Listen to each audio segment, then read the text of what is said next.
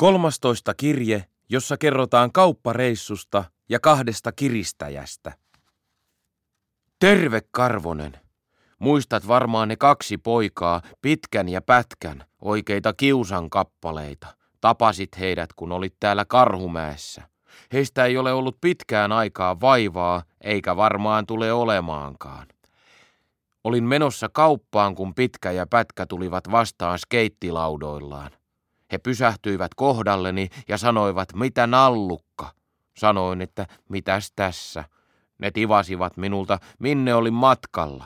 Miten tuollainen nössökkä sai liikkua ihan itsekseen kaupungilla? Ties vaikka eksyisi ja poliisi ja palokunta joutuisi etsimään. Sanoin meneväni karate-tunnille. Pojat vähän hätkähtivät ja vilkaisivat toisiaan, mutta alkoivat sitten nauraa ja sanoivat, että vai karaoke-tunnille. Mitähän meinaat laulaa?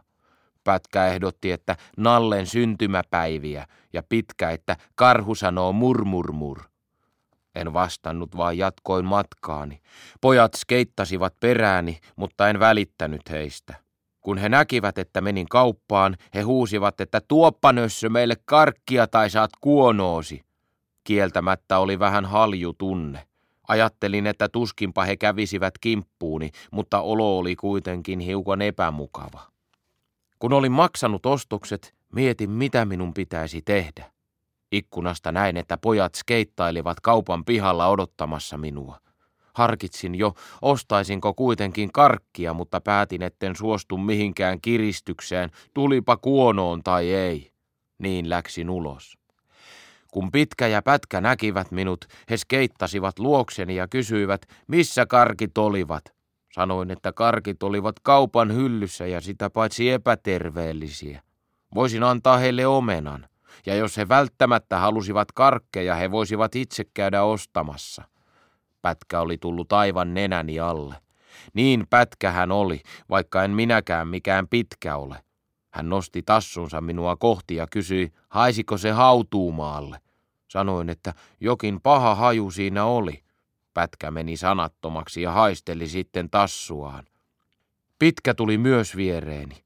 Hän sanoi, että nyt nallukka saa pienen opetuksen siitä, miten tottelemattomille nallukoille kävi. Hän oli noussut pois keittilaudalta. Hyppäsin sen päälle ja aloin potkia pitkin katua. Takaa kuului huutoa, mutta skeittasin vain jalkakäytävää pitkin niin kovaa kuin pääsin. Sitten hyppäsin kadulle ja ajoin toisen puolen jalkakäytävälle. Kuulin, kuinka pätkän skeittilaudan pyörät rahisivat tiellä. Vilkaisin taakse ja näin, että hän oli jäänyt minusta hyvän matkaa. Pitkä juoksi vielä kauempana. Pysähdyin kadun kulmaan ja jätin pitkän skeittilaudan nojaamaan pensasaitaa vasten. Arvelin, että ehtisin kotiin ennen kuin pojat saavuttaisivat minut, mutta arvioin väärin. He eivät seuranneetkaan minua, vaan olivat oikaisseet naapurin pihan poikki kotitalon eteen ja odottivat minua siellä. Pitkä kysyi, miten nyt suu pantiin. Pätkä ehdotti, että varmaan vinoon. Miten oli niiden karkkien kanssa? Sanoin, että ok, jos lupaatte olla lyömättä minua. He sanoivat lupaavansa, vaikkei siitä ollut takeita. Sanoin, että karkkivarasto oli kellarissa, kävisin hakemassa. Pitkä nauroi. Luulinko minä, että he olivat ihan pönttöjä? He tulisivat mukaan, että livahtaisi pakoon. Avasin kellarin oven ja päästin pojat sisään. Sitten löin oven kiinni ja panin sille pönkän. Päästä ulos, niin saat kuonoosi, pätkä kimitti ja sitten he rynkyttivät ovea. Sanoin römeällä äänellä, kasotso, sinä olet jo tullut kotiin. Omalla äänelläni sanoin, hei konstaapeli Karhunen, niin olen. Oiva sanoi, mitäpä kuuluu? Minä, ihan hyvää, minusta näytti siltä, että kellariin livahti rosvoja. Oiva, Jaaha, pidä sinä vahtia, niin minä käyn hakemassa mustan maijan. Pistetään rosvot putkaan. Hei, minä, hei sitten, odottelen tässä. Kellarissa oli ihan hiljaista. Sitten pätkä kuiskasi oven läpi. Otso, päästä meidät pois. Kysyin, mitä saisin siitä hyvästä. Kuonooni vai? Saat olla loppuelämäsi rauhassa, pitkä lupasi itkuisella äänellä.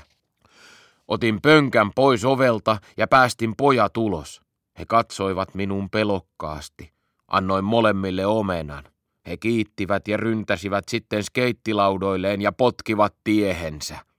Että sellainen se kauppareissu minulla sitten oli.